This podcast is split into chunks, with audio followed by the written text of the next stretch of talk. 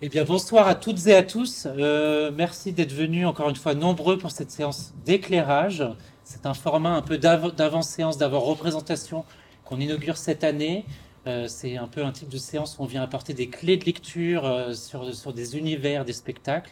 On avait commencé le mois dernier autour de la première création de la saison qui était Nuit d'octobre, qui revenait sur les manifestations des, des, des Algériens pendant la guerre d'Algérie dans les années 60. Et donc là, cette fois-ci, ce soir, on, va plus s'aventurer du côté de l'univers pictural de la peinture autour du spectacle Grand Palais consacré à Francis Bacon. Et donc on a le plaisir de recevoir Patricia Marzal, euh, inspectrice régionale d'art plastique pour l'Académie de Lille, euh, qui vient apporter son regard sur l'œuvre de Francis Bacon dans l'histoire de l'art. On peut la remercier d'être là avec nous ce soir.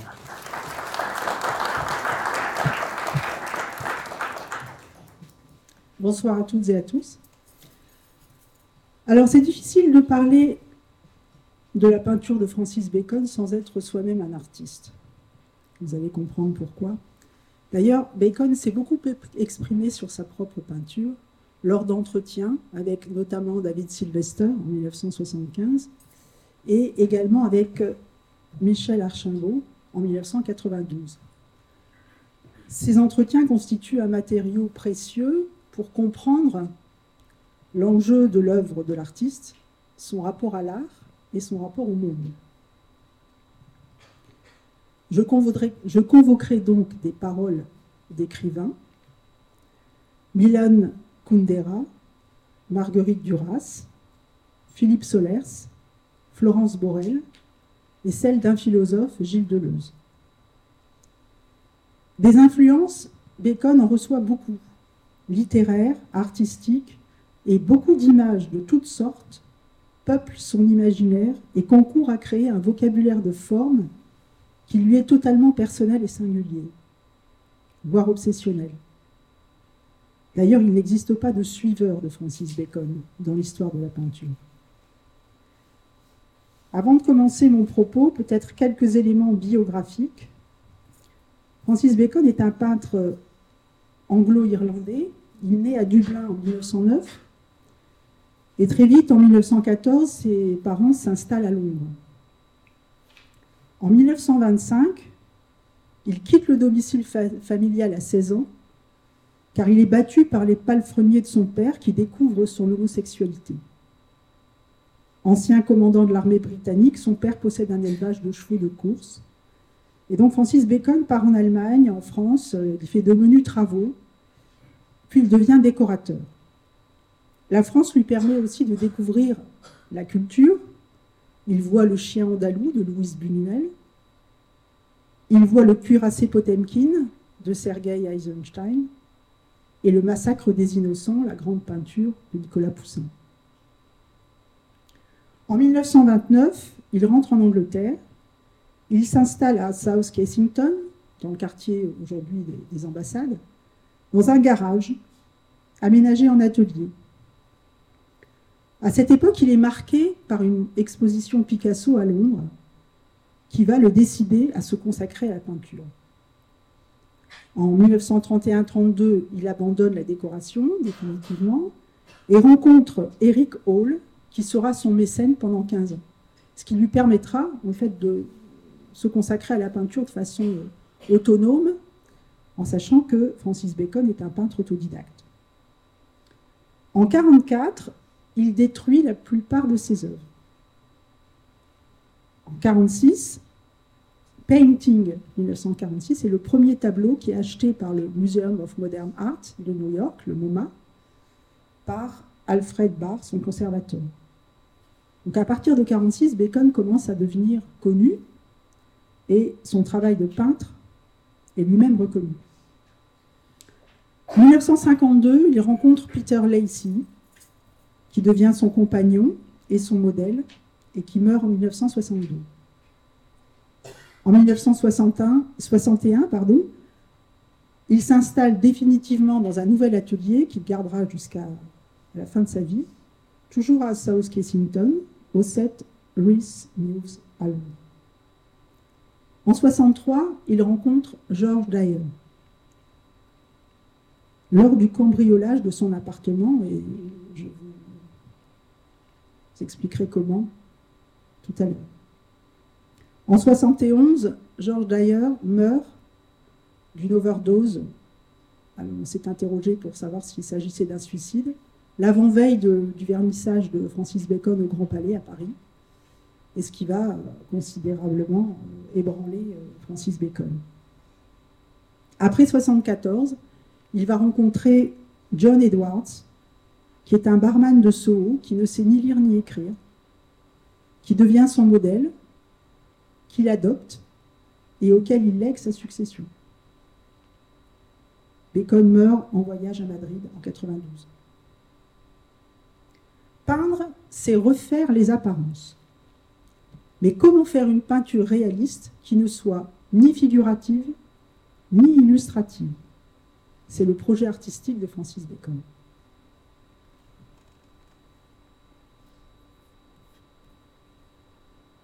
L'atelier. D'apparence modeste, l'atelier se situe au premier étage d'un tout petit appartement, cuisine et salle de bain, une pièce pour le salon et la chambre à coucher. Et Bacon va conserver ce logement inconfortable jusqu'à sa mort, malgré sa notoriété. Il y travaille seul, sans témoin, uniquement d'après les photographies. Un espace envahi de concrétions, de palettes de fortune, de pinceaux séchés, de récipients disparates, maculés de peinture, de centaines de pages arrachées dans des magazines, dans des livres, des photographies déchirées, à la fois nutriments et résidus de la peinture de Francis Bacon. On s'enfonce dans les strates des couches. Bacon l'appelle son tas de compost. Les murs font office de palettes, comme de vieilles poêles, des casseroles, des bassines. C'est une immersion totale dans la peinture. Bacon travaille seul, et lorsqu'il peint, il entre dans une espèce de tension nerveuse extrême. C'est la raison pour laquelle il ne supporte aucun témoin. Malgré le chaos apparent, le petit espace est organisé en zones. Peinture, conservation des, flacons de pigments, toile inachevée. Lors du déménagement de son atelier, plusieurs années après sa mort, on a retrouvé plus de 2000 outils dont Bacon s'est servi pour préparer et appliquer sa peinture. Gamme d'objets hétéroclites allant du couvercle d'emballage jusqu'aux assiettes et plaques de four. D'autres outils servaient à appliquer la peinture, les balais, brosses à récurer, rouleaux de peintre en bâtiment, vêtements pour tamponner les toiles. Il allait jusqu'à garder la poussière à incorporer dans la peinture. Quant à la dimension de ces châssis, elle est déterminée tout simplement par la taille de l'escalier. Les peintures sont souvent conservées sous verre à cause de l'instabilité des médiums employés. Son atelier est un lieu intime. Le critique d'art Michael Pepiat, qui pendant 30 ans restera l'ami de l'artiste, fournit un précieux témoignage sur le rythme du travail de l'artiste. Francis Bacon se lève tôt, il travaille 6 heures dès le matin, puis ensuite, il part dans les bars de Soho, retrouvant des amis jusqu'à 2 ou 3 heures du matin, et il rentre souvent ivre.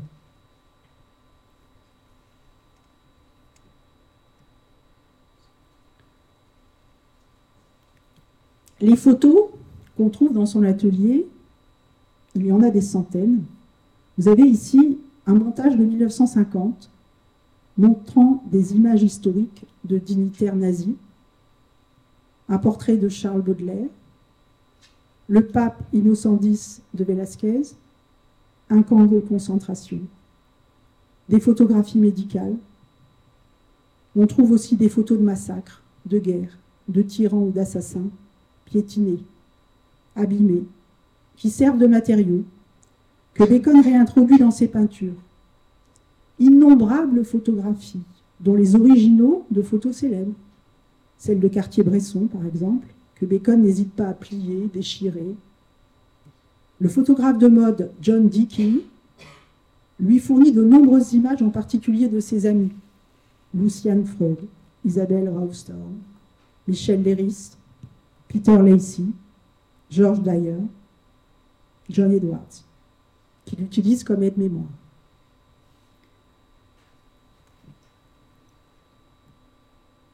Les photographies clichés du scientifique anglais Edward Newbridge, des chronophotographies de la fin du XIXe siècle, lui servent de modèle.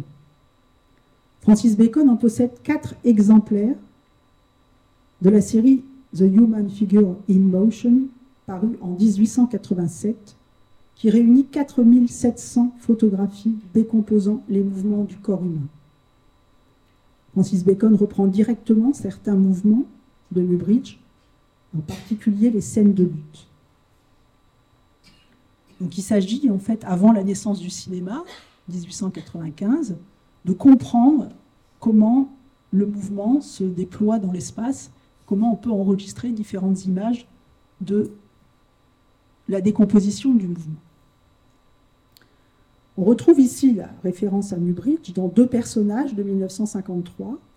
Il s'agit d'une huile sur toile de 152 cm sur 116 cm et demi.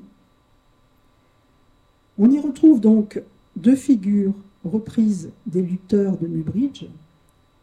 Il reprend également les effets photographiques, le bouger, le filet, le flou. Les relations amoureuses sont violentes avec Peter Lacey. Flou, rayures, effacement, lit blanc, fond noir, parallélépipède, rituel sur scène. Il s'agit ici d'une scène d'étreinte, en noir et blanc. Le lit devient une arène où les amants se livrent à des ébats pugilistiques, isolés du monde dans un parallépipède blanc, dont les arêtes s'inscrivent sur le noir du fond.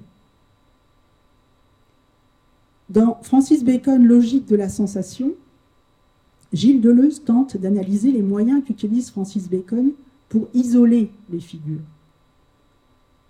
Je cite Un rond délimite souvent le lieu où est assis le personnage. Ce rond ou cet ovale tient plus ou moins de place. Il peut déborder les côtés du tableau, être au centre d'un triptyque. Souvent, il est dédoublé ou remplacé par le rond de la chaise où le personnage est assis, par l'ovale du lit où le personnage est couché. Il y a d'autres procédés d'isolation. Mettre la figure dans un cube ou dans un parallélépipède de verre ou de glace, la coller sur un rail, sur une barre étirée, comme sur l'arc magnétique d'un cercle infini. Combiner tous ces moyens, le rond, le cube, la barre, comme dans les étranges fauteuils évasés et arqués de Bacon, ce sont des lieux. L'important est qu'ils ne contraignent pas la figure à l'immobilité. Au contraire, ils doivent rendre sensible une sorte de cheminement d'exploration de la figure dans le lieu ou sur elle-même. C'est un champ opératoire. Le rapport de la figure avec son lieu, isolant, définit un fait. Le fait est ce qui a lieu. Et la figure ainsi isolée devient une image, une icône. L'image est donc débarrassée de ses contingences.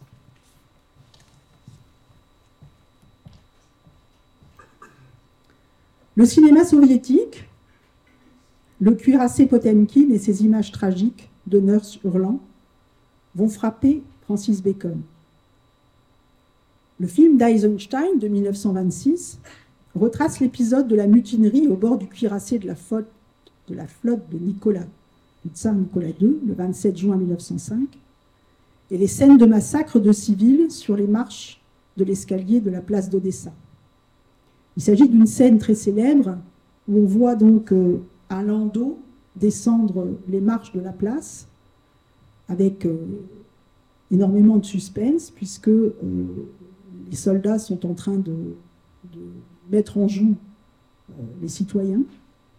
Et après que le landau se soit écroulé sur le sol, on voit l'image de cette femme qu'on appelle la nurse, avec la bouche ouverte. Et cette bouche ouverte va devenir un motif récurrent, voire obsessionnel, dans le répertoire formel de Francis Bacon. Vous retrouvez ce motif de la bouche ouverte, qui est le cri, l'expression du cri, mais dans une version à partir du peintre, à partir du portrait de 1910 de Velázquez, qui s'appelle Tête numéro 6 de 1949. Ici, le pape hurle dans un silence strident. Gilles Deleuze remarque les contractures et les hyperesthésies. Les hyperesthésies, c'est quand on reçoit une sensation tactile et qu'elle se transforme en douleur. Sont souvent marquées de zones nettoyées, chiffonnées, des zones manquantes. Ici, il manque la partie supérieure du visage. La déformation est toujours celle du corps. Elle est statique. Elle se fait sur place. Elle subordonne le mouvement à la force. Les traces de peinture verticale renvoient aux vibrations du son du cri du pape qui ébranle le corps et l'espace représenté. Francis Bacon dit ne pas rendre le sujet, mais l'impression ressentie. La matérialité de la peinture sert à Francis Bacon à exprimer, pour Francis Bacon, à exprimer cette, euh, cette vibration. C'est le médium qui permet de traduire cette sensation. Peinture à l'huile, acrylique, pastel, craie, aérosol, grain de sable, Bacon joue avec les matières pour rendre compte du corps dans sa réalité organique. Tantôt la couche de peinture est dense, appuyée, tantôt elle se fait évanescente, presque gommée, comme pour laisser voir la fragilité des tissus humains. Le corps parfois dégouline, pareil à la matière du peintre qui donne à voir son propre geste. Dans ses amas de chair, il insiste sur un détail, soudain réaliste, une bouche ouverte, en train d'hurler. L'être semble souffrir de sa présence au monde, suscitant une empathie immédiate du spectateur.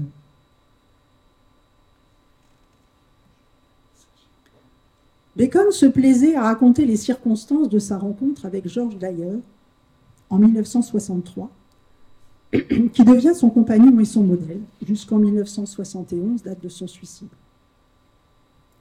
À l'occasion d'un cambriolage raté, le peintre aurait dit Vous êtes bien maladroit pour un cambrioleur. Déshabillez-vous. Venez dans mon lit. Après quoi, vous prendrez ce que vous voudrez. D'ailleurs, ce serait exécuté.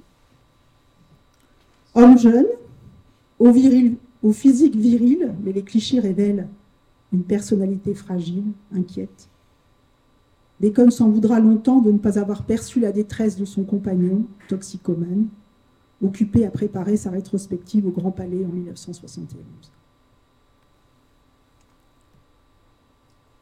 Portrait de Georges Dyer, roulant à bicyclette, 1966. Une huile sur toile de 198 cm sur 147 cm appartenant à la fondation Baylor à Bâle. Bacon disait Le portrait est la chose la plus difficile à faire. Georges d'ailleurs boit, il se drogue, il sombre dans la dépression. Il devient le sujet emblématique de l'œuvre de Bacon. Leurs relations sont tumultueuses. La bicyclette suggère le mouvement, mais aussi l'instabilité du modèle. Je fais des images et à travers ces images, je tente de piéger la réalité. Le problème avec le réalisme, en tout cas celui qui m'intéresse, c'est d'échapper à cette forme de réalisme primaire qui est purement illustratif. En art, il n'y a rien de plus ennuyeux que l'illustration. C'est à cela qu'il faut échapper. Il faut concentrer, ramasser au maximum la réalité. Je voudrais que mes toiles soient inexactes et irrégulières, qu'elles deviennent des mensonges, mais des mensonges qui ne soient plus que la vérité littérale.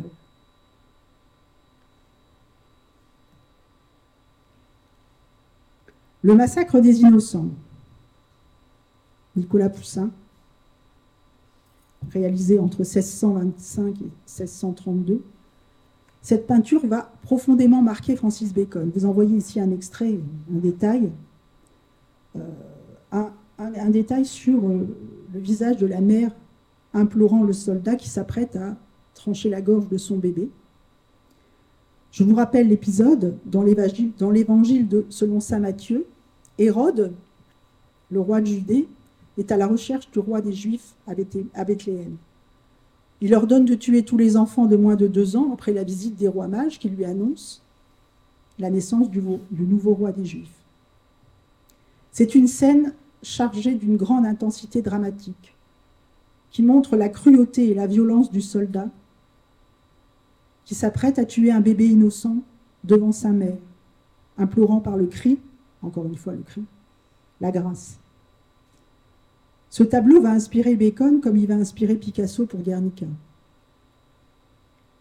L'intensité est traduite par une focale sur quelques personnages seulement, qui occupent la scène et non sur une grande scène peuplée de narrations diverses. Picasso,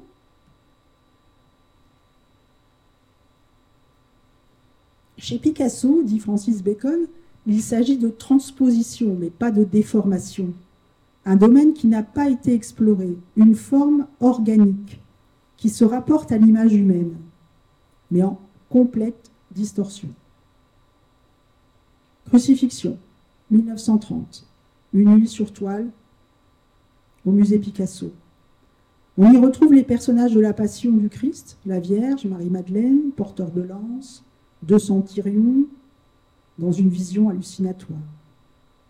En plus, se mêle à l'iconographie chrétienne la tête bleue d'un visage face et profil, inscrit dans un triangle jaune. Celui de Marie-Thérèse, la maîtresse de Picasso. Une menthe religieuse, sans doute Olga, la femme de Picasso. Une figure solaire au masque rouge et à la chevelure verte. Peut-être Marie Salomé, l'apôtre Jean. Et puis à gauche, une masse verte comme une éponge imbibée de vinaigre qui fait fuir un oiseau. Picasso ici reprend un thème largement exploité dans l'histoire de la peinture, le thème de la crucifixion, mais il y ajoute des éléments de sa vie intime.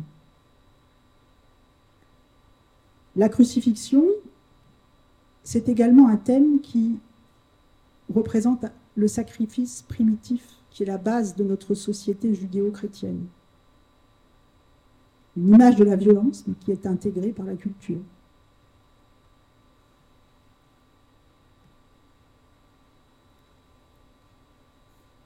Painting 1946. Huile et des trempes sur toile, 198 cm sur 132,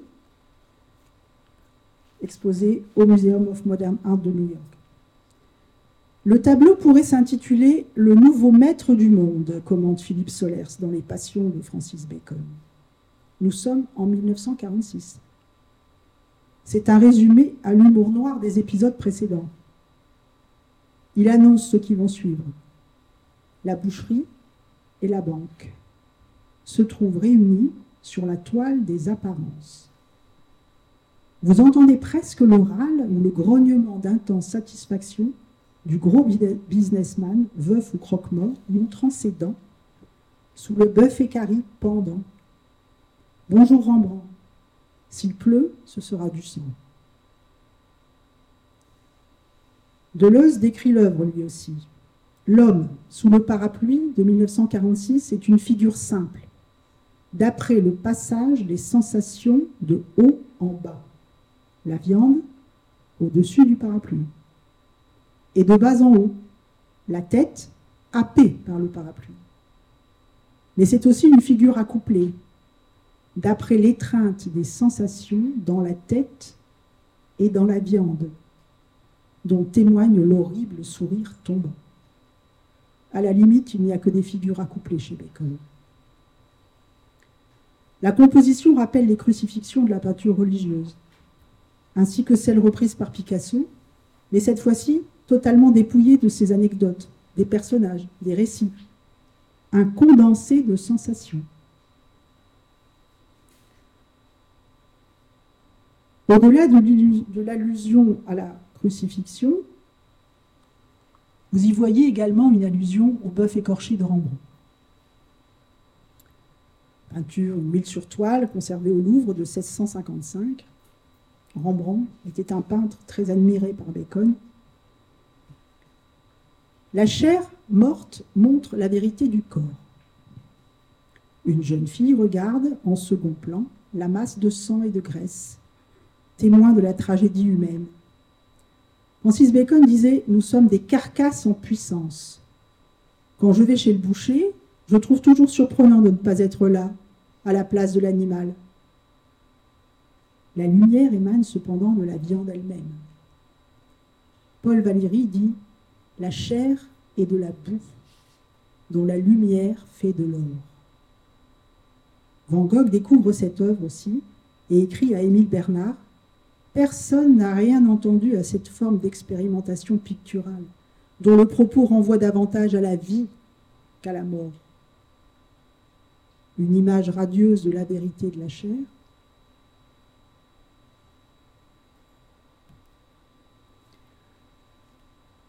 Diego Velázquez, génie du siècle d'or espagnol pour sa liberté de touche, son réalisme subtil, ses atmosphères, Francis Bacon va peindre de nombreuses fois le portrait d'Innocent X dans les années 50.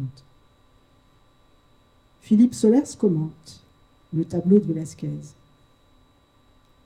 Le sens de la peinture est d'interroger le pouvoir et, si possible, pour mieux le dévoiler, de se mettre à sa place. Ainsi, on a décidé Velázquez en son temps. Duel mémorable. Inquisition pour inquisition couleur pour couleur, regard pour, regard. Dans sa main gauche, le pape tient une lettre que lui a adressée le peintre. On lit la signature de ce dernier. Quand Velasquez va, se rend à Rome, envoyé par Philippe IV, le roi d'Espagne, pour lui apporter quelques œuvres italiennes fameuses, il a l'occasion de rencontrer et de peindre Giovanni Battista Panfili. Le résultat est stupéfiant.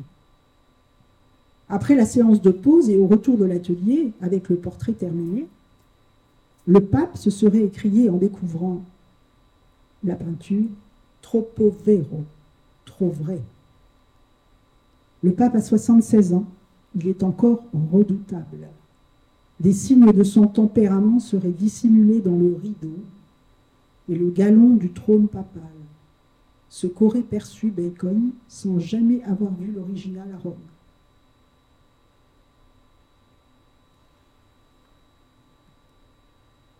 Étude d'après le portrait d'Innocent X par Velázquez, 1953. Une huile sur toile de 153 cm sur 118. New York, Des Moines Art Center.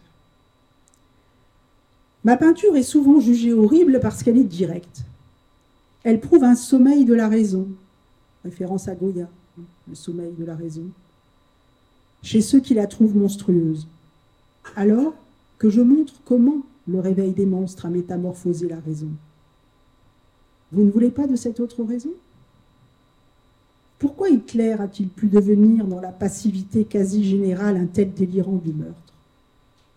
Comment se fait-il que Staline ait été un professionnel si applaudi du faux témoignage? Vous pourriez le savoir vraiment si vous n'étiez pas désormais des intoxiqués bien pensants, 24 heures sur 24 de l'imagerie planétaire. Cependant, moi, le peintre, je dois exposer la vérité nue du théâtre en cours. Ici, le pape semble avoir quitté son siège papal pour la chaise électrique. Les traces verticales traduisent les vibrations sonores du cri qui ébranle la surface picturale.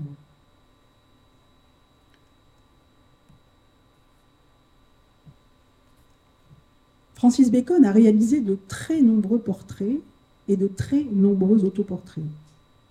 Ici, il s'agit de l'autoportrait de 1969, une petite huile sur toile de 35 cm et demi sur 30 cm et demi. Milan Kundera à propos des portraits de Francis Bacon. Qu'est-ce qui nous reste quand on est descendu jusque-là? Le visage? Le visage qui recèle ce trésor, cette pépite, ce diamant caché qui est le moi. infiniment fragile, frissonnant dans un corps.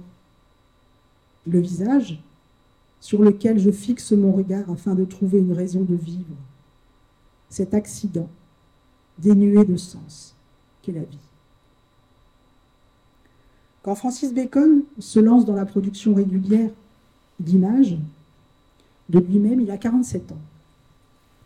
Ses autoportraits sont placés sous le signe d'une insoutenable, insoutenable tourmente. Il semble se chercher dans un miroir, sans parvenir à se trouver, comme si l'œil se heurtait à une impuissance viscérale. Il essaye de faire surgir toute la viande sous les os. Il possède des images d'ouvrages médicaux de maladies de peau, on l'a dit, des images radiologiques qui l'impressionnent fortement et dont il se sert pour peindre. Il veut montrer les couches sous la peau pour en déceler la matière palpable, rebutante, vivante. Je déteste mon propre visage et j'ai fait des autoportraits faute d'avoir quelqu'un d'autre à faire. Ces œuvres dissolvent la ressemblance, mais elles ne la font jamais complètement disparaître. La mèche, les joues rondes, les yeux fins sortent des tourbillons de couleurs. Bacon semble s'évaporer comme un fantôme, lui qui est malade d'asthme depuis son enfance. Bacon est aussi alcoolique. Il rentre le soir et vomit dans son atelier. Les lavabos, les cuvettes de toilette sont des motifs récurrents de ses peintures. La bouche est souvent l'endroit où le corps éructe. À cet égard, je souhaiterais vous lire un passage du pinceau voyeur de Florence Borel, dans le portrait en viscère. Tout portrait est une tentative d'emprisonner l'inaccessible. Les visages se disloquent, les silhouettes se démembrent. Sous le pinceau voyeur, les instincts affluent à fleur de toile, comme le sang afflue aux joues sous l'effet de la colère ou du plaisir. Surgissement abrupt d'un masque d'entrailles au-dessus de l'abîme, en état de vertige. Déflagration, fulgurance, le corps entier s'échappe par la tête avec sang, sueur, sperme et excréments. Visage fait et défait, dévisagé, visage en précipice, volé in res, massacre, brûlure et martyr de Saint-Barthélemy. Peindre, mettre la violence en artifice. L'art est un objet fabriqué, et plus on rend les tableaux artificiels, plus ils sont intenses. Les images n'illustrent pas la réalité, mais sont les lieux où se condense cette réalité, ce que Bacon qualifie de sténographie des sensations. Dans sa hantise de coller à l'instinct, il s'exhibe, écorché, tel Martias. On pense aux autoportraits de Van Gogh, à ce grand grand. Et en effet, ce qui intéresse Bacon, dit Deleuze, n'est pas exactement le mouvement, bien que sa peinture rende le mouvement très intense et violent, mais à la limite, c'est un mouvement sur place, un spasme, qui témoigne d'un tout autre problème propre à Bacon, l'action sur le corps de forces invisibles, ou ces déformations du corps qui sont dues à ces forces plus profondes.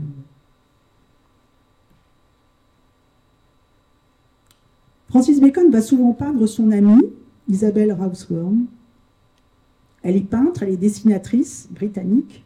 Elle est aussi la muse, le modèle de Balthus de Giacometti. Et elle expose même avec Bacon en 1949 à la Hanover Gallery. Le, tableau s'intitule Portrait d'Isabelle Rawsworm dans une rue de Soho de 1967. Le portrait d'Isabelle Rawsworm fait surgir une tête à laquelle des ovales et des traits sont ajoutés pour écarquiller des yeux gonfler les narines, prolonger la bouche, mobiliser la peau dans un exercice commun de tous les organes à la fois. Il apparaîtrait donc au peintre de faire voir une sorte d'unité originelle des sens et de faire apparaître visuellement une figure multisensible.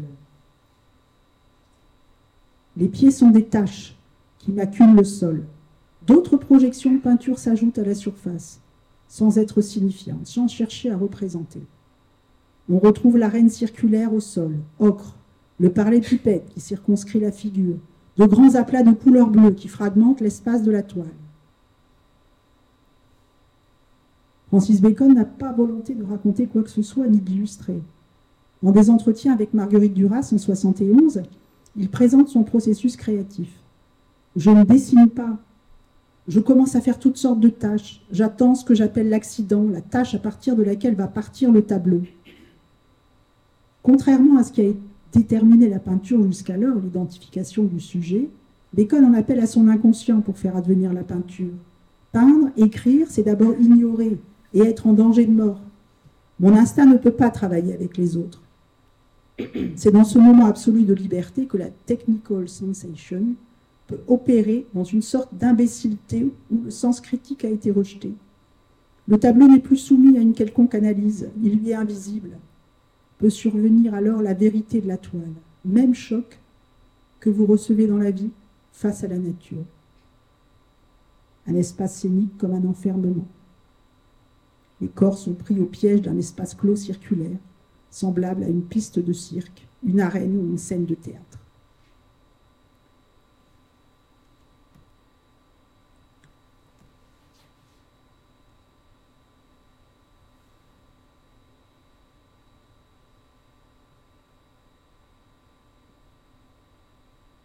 L'heure tourne, alors je passe une image.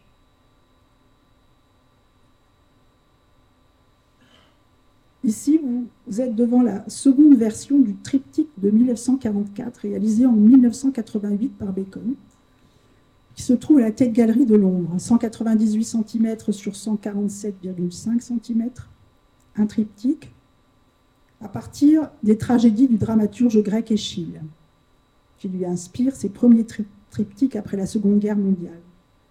Bacon est fasciné par la trilogie de l'Orestie. Il la lit comme le miroir d'un monde déchiré, en proie aux pires souffrances. Alecto, Mégère et Tisiphone, les trois Érinies, lui inspirent des silhouettes monstrueuses, évocations de l'enfer. La culpabilité inhérente à toute existence humaine est cristallisée dans un verre d'Échille. L'odeur du sang me sourit. Les Érinies, l'ombre de la tragédie. La première est déchirée par la peine, elle est recroquevillée sur elle-même. La deuxième, les yeux bandés, se tourne vers le spectateur, dans un horrible rictus menaçant. La troisième n'est plus qu'un cri, une bouche hurlant à la mort. Créature cauchemardesque, repoussante, qui se torde de douleur sur elle-même, être de chair à l'état brut, incarnant la souffrance d'un monde déshumanisé. Les érinies de Bacon sont comme celles de la tragédie grecque d'Échille, fille des ténèbres venant châtier les criminels sur terre. Elles apparaissent déjà dans un triptyque au titre éloquent dès 1944. Trois études de figure pour la base d'une crucifixion. Un extrait de Euménide de l'Orestie. J'entre au fond du sanctuaire couvert d'offrandes et je vois près de l'ombilique un homme souillé de sacrilège, assis en suppliant qui serre dans ses mains dégoûtantes de sang une épée fraîchement tirée, et un long rameau d'olivier soigneusement enveloppé de bandelettes, ou pour mieux dire, comme une éclatante toison. Devant cet homme, une étrange troupe de femmes est endormie sur des sièges, de femmes, je veux dire, de gorgones, non, ce n'est pas aux gorgones qu'elles ressemblent. Je les ai vues un jour sur une image, ces harpies ravissant le repas de finet, mais celles-ci n'ont pas d'ailes. Elles sont noires, absolument repoussantes, le souffle de leur ronflement ne se laisse, ne se laisse pas figurer. De leurs yeux coule une libation d'horreur. Et leur parure ne se porte avec justice ni devant les statues des dieux, ni sous le toit des hommes. Jamais je n'ai vu de meute de cette espèce, ni la terre qui prétendrait avoir nourri leur race sans dommage et sans regretter son épreuve.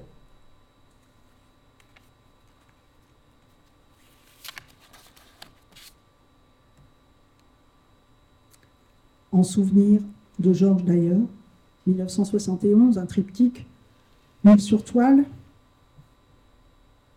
On l'a dit, Georges D'ailleurs est le plus représenté, le plus photographié par John Dickin dès 64 à la demande de Bacon.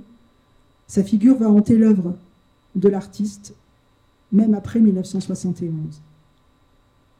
Dans le triptyque, il faut qu'il y ait d'abord un rapport entre les trois parties. Mais ça ne peut pas être un rapport narratif, ni logique, contrairement aux politiques du Moyen Âge ou de la Renaissance. Ici, les deux panneaux latéraux sont réunis par une courbe colorée.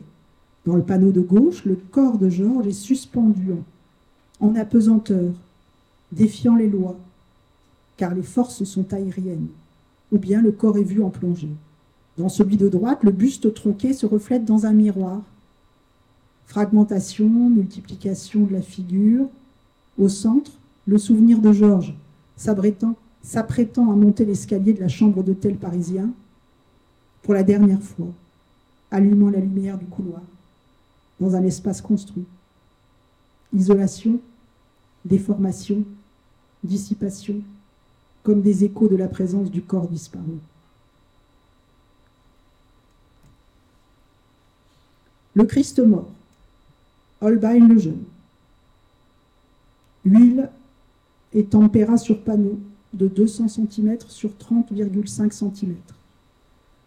Hans Holbein, le père, a emmené son fils, Holbein le jeune, voir le retable d'Issenheim de Matthias Grunewald, dans la ville où il travaillait à la commande pour l'hospice local, le couvent des Antonins. Dans la peinture d'Holbein le jeune, la position du cadavre en trompe-l'œil à l'échelle 1, en putréfaction, est parallèle au mur et au plan du caveau. C'est une représentation rare du Christ, seul, allongé dans une niche dans le mur. Le commanditaire Bonifacius, Bonifacius Hammerbach, ami d'Erasme, doute du lieu de sépulture du Christ, l'édicule dans l'église du Saint-Sépulcre de Jérusalem. Et il commande au peintre une version prosaïque de la mort du Christ, entre la crucifixion et la résurrection, sans idéalisation et particulièrement émouvante. La femme de Fyodor Dostoïevski raconte dans ses mémoires le choc qu'a reçu Fyodor à la vue de ce tableau. Ce tableau est l'œuvre de Hans Holbein. Il représente un Christ ayant subi des souffrances inhumaines, qu'on a descendu de la croix et dont le corps est offert à la décomposition. Son visage boursouflé est couvert de plaies sanglantes et son apparence est horrible. Ce tableau a produit sur Fyodor une impression écrasante et il s'est arrêté devant comme frappé par la foudre. Quant à moi, je n'avais pas la force de le regarder. Il me faisait trop mal, surtout que ma santé n'était pas bonne. Je suis allé voir les autres salles. Quand je suis revenu 15 minutes ou 20 minutes plus tard, Fyodor était toujours planté devant le tableau comme enchaîné. Son visage bouleversé présentait cette expression d'épouvante que j'avais observée dans les premières minutes d'une crise d'épilepsie. J'ai pris doucement mon mari par le bras, je l'ai emmené dans une autre salle et fait asseoir sur un banc. Heureusement, elle n'est pas venue. Fyodor se calma peu à peu et au moment de sortir du musée, il insista pour retourner voir le tableau qu'il avait tant impressionné. Cette œuvre l'aurait traumatisé et il aurait dit Mais ce tableau peut faire perdre la foi à n'importe qui.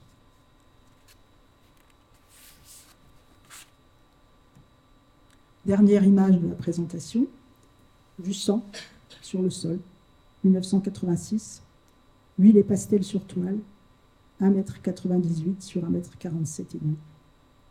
Fond rouge, ampoule et cordon, commutateur électrique, deux gestes de lumière possibles donc.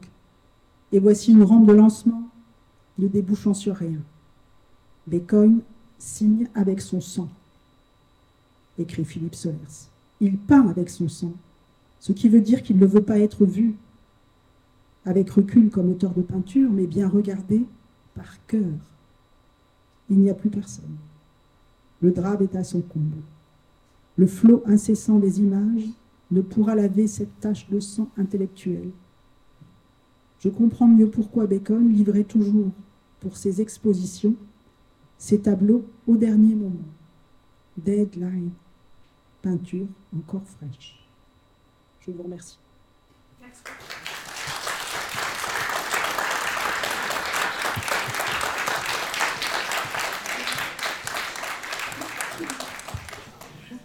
Merci beaucoup, Patricia. Euh, on a, peut-être quelques minutes si vous voulez réagir justement aux, peintures, aux tableaux que, Patricia a présentés.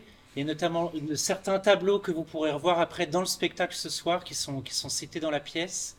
Euh, est-ce que vous avez envie de réagir ou de poser des questions pour euh, encore plus comprendre, oui, les thèmes de Bacon? Non, pas de questions? Oui euh, Est-ce que vous avez vraiment des preuves ADN que c'est son sang c'est une image, c'est une image. Il peint avec son sang, ça veut dire qu'il peint avec. Euh, on dirait, on dirait avec ses tripes. On dirait aujourd'hui avec ses tripes. Mais c'est la tache de sang qui est à la fois la figure, une figure de tache de sang, une représentation de tache de sang, mais c'est aussi une métaphore pour dire que Bacon peint avec son sang. C'est-à-dire qu'il met toute sa, toute sa fragilité, sa, sensibilité. Euh, c'est quelqu'un qui, vous l'avez compris, hein. quand il dit qu'il euh, peint dans son atelier seul parce qu'il est dans une tension nerveuse, euh, c'est quelque chose qui dépasse simplement le, souhait de, représenter des figures. Quand il dit je peins de façon réaliste, mais sans chercher à être figuratif ou illustratif. Ça veut dire qu'il y a autre chose qui passe dans la peinture qui n'est pas de l'ordre de la représentation. Donc c'est une métaphore.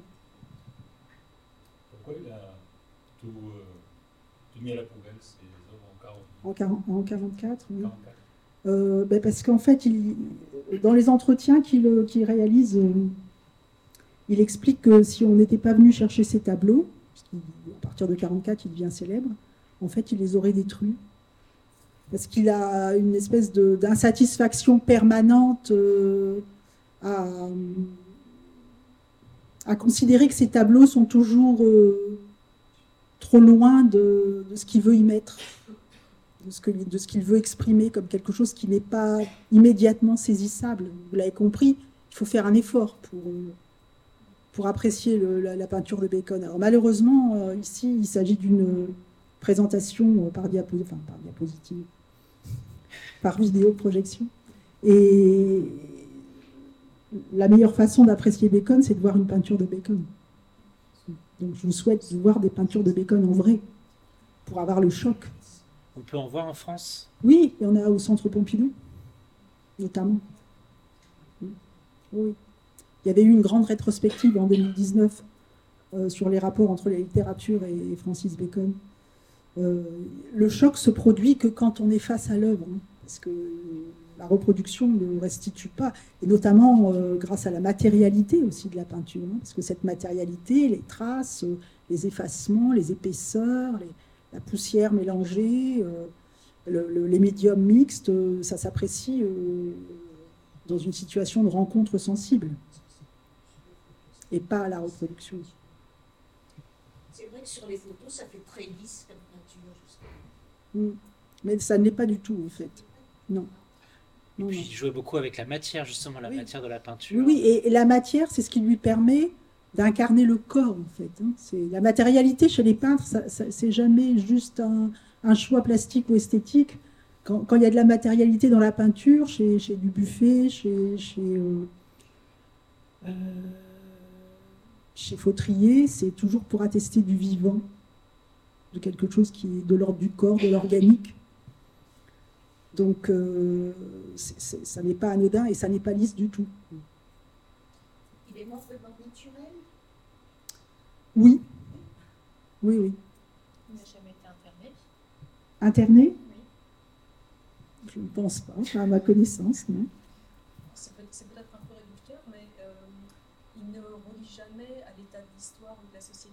Ses œuvres en 44, c'est pas suite à la Shoah, etc. Là, le sang, il n'y a aucune allusion au sida. Il est toujours euh, finalement à la fois dans, en lui-même et dans la métaphysique, mais il paraît peu relié à, l'histoire et à la société. Alors, il l'est, mais il l'est parce qu'il rend compte de la, de la tragédie du monde. Si les, si les photographies des dignitaires nazis l'intéressent, euh, si les images de camps de concentration l'intéressent, si les gueules cassées l'intéressent, c'est parce qu'il essaye de, de rendre compte de la tragédie du monde, mais ça n'est jamais anecdotique en fait. Ça ne peut pas être narratif. Ou c'est pas. Vous avez raison dans le sens où. Euh, voilà. Alors 86, hein. c'est possible qu'il y ait une allusion au SIDA, hein. mais. Euh, Elle n'a jamais été explicite. Non, parce que pour lui, ça, réduirait le propos à quelque chose d'anecdotique, même si c'est traumatique. Je pense que les, grands récits, euh, justement, tels que ceux des Chilles, sont plus universels, en fait. Je pense que il parle de la, souffrance humaine, mais d'un point de vue universel. Mais, euh, mais il est sensible à l'état du monde, bien sûr. Je pense que c'est pour ça que c'est un artiste, et c'est pour ça qu'il boit. Oui. Oui. Est-ce que vous pouvez préciser pourquoi il enferme toujours ce corps dans des formes géométriques C'est ce que dit Deleuze, des manières, ce sont des manières d'isoler isoler la figure pour que le spectateur ait une distance vis-à-vis de cette, figure. Et, et, le parallépipède, la piste, euh, la reine, euh, souvent euh, une forme circulaire, permettent aussi de mettre à distance, comme sur un rituel de théâtre, on mettra à distance la représentation, on n'est pas sur le plateau. Et par conséquent, ça prend, ça prend, ça prend une forme je dis débarrasser des contingences. C'est-à-dire que ça ne peut plus être anecdotique. C'est quelque chose de, fondamental. Je, vous conseille de lire euh, Francis Bacon, Logique de la sensation, parce que Deleuze euh, parle très très très bien de,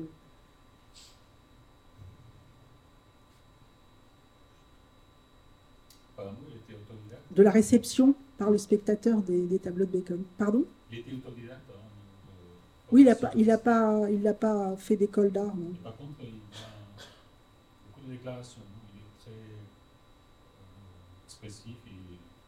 Oui, oui, oui. D'ailleurs, heureusement qu'on a tous ces entretiens. D'ailleurs, vous pouvez en trouver encore en podcast sur France Culture. Vous allez en trouver ou sur YouTube. Vous allez trouver beaucoup d'interviews de, de Francis Bacon qui parlait bien français. Donc, euh, et, c'est assez précieux parce que il, parle d'une sensation poignante, par exemple. Hein. Ce qu'il essaye de créer, c'est une sensation poignante, quelque chose qu'on peut, qu'on peut attraper avec le poing. Alors, on accueille aussi dans la salle le, metteur en scène du spectacle Grand Palais, Pascal Kirsch. Bonsoir, Pascal. Euh, Pascal, justement, tu veux peut-être venir aussi un, peu expliquer toi comment, euh, quel est, quelle est un peu ta relation à la peinture de Francis Bacon et, euh, comment tu as voulu euh, justement t'approprier la figure de Bacon dans le spectacle? Bah, D'abord, bonsoir. D'abord, je, suis très heureux.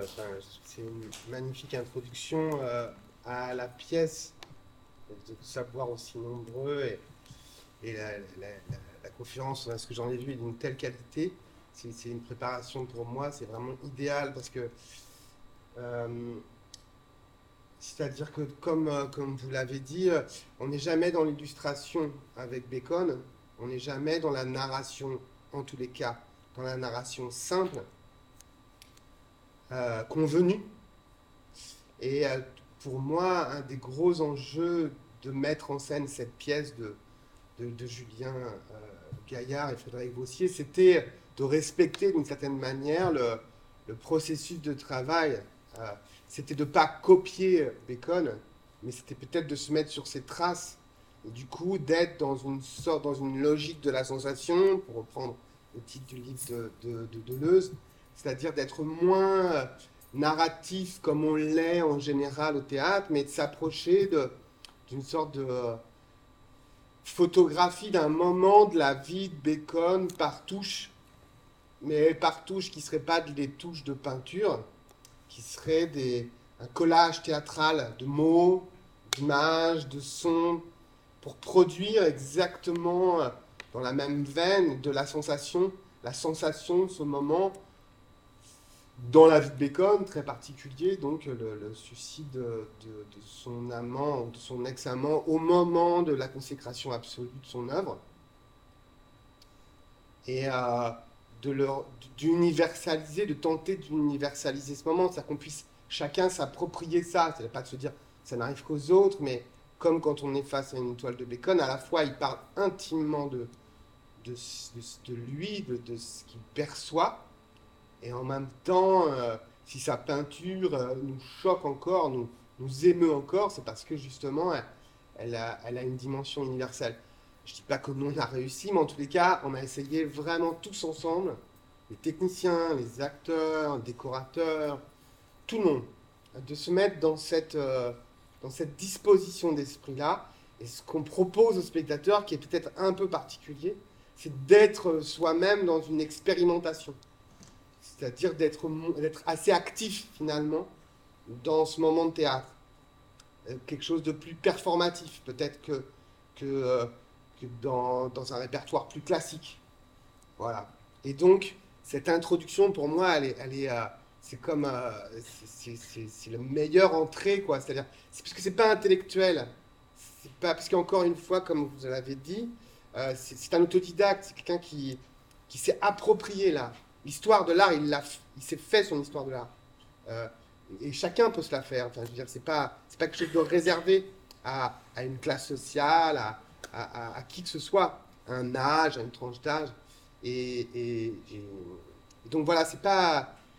Si on accepte de se perdre, je pense que dans les, on, vit des choses très fortes en, en regardant des toiles de Bacon, et, j'espère que c'est un peu pareil avec notre pièce. Voilà. Et en même temps, oui, cet aspect de collage, on le retrouve dans la pièce avec, euh, avec des citations qu'on entend dans le spectacle, un peu comme des murmures, et, et il y a aussi des œuvres qui sont projetées par intermittence, euh, qui reflètent un peu les influences de Bacon. C'est-à-dire qu'un des deux auteurs qui a écrit la, la partition de Francis a essayé d'imaginer comment un peintre comme Francis Bacon pense. Et sans doute qu'il pense en images, et il ne pense pas à ces images. Enfin, je veux dire, pour produire ce tableau-là, c'était impossible de, l'avoir griffonné sur un papier, il ne dessinait pas. La, peinture telle qu'elle l'est au final, elle advient. C'est pas un programme, c'est un accident justement. C'est là où elle est vivante, c'est l'accident qui est vivant. Peut-être qu'on est tous des accidents, enfin, en tout cas c'était sa thèse, enfin, c'est ce qu'il imaginait de, notre, de, la vie sur Terre.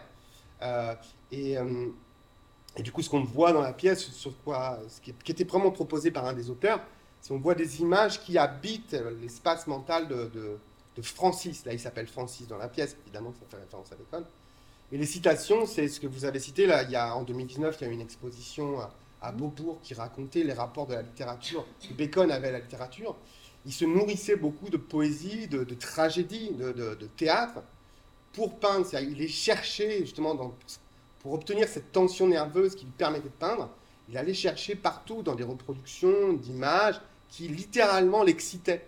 Excitait son, euh, pas seulement euh, euh, sexuellement, mais son imaginaire, son, son, geste. Et il le trouvait parfois dans, dans, la photographie, dans la photographie de maladie de la bouche ou de reproduction de maladie de la bouche, aussi bien que dans un poème de T.S. Eliot, aussi bien que dans une pièce de Shakespeare. Et vraiment, on a retrouvé dans son atelier des, des livres, mais même des usés jusqu'à la corde, tellement ils étaient lus, relus, des traces de peinture, euh, des, des, verres entourés. Et on retrouve, même dans les quelques tableaux qu'on a vus passer là, des citations très exactes de poèmes. La clé dans la porte, c'est, à la fois un moment de la vie de, de, de, de Georges d'ailleurs, au moment où il va mourir, la dernière fois qu'il va ouvrir cette porte. Mais c'est aussi un poème de T.S. Eliot, dans un moment très dépressif de sa vie, où il entend la clé dans la serrure, et c'est comme, euh, comme dans Baudelaire, euh, quand euh, la cloche nous rappelle que tout ça a une fin. Voilà. Donc du coup, euh, le parcours de Francis, il est fait euh, de touches, encore une fois, sensibles, sensorielles. Merci Pascal. Bah, du coup, l'heure tourne, donc euh, oui, si vous voulez profiter du spectacle juste après. Merci à vous.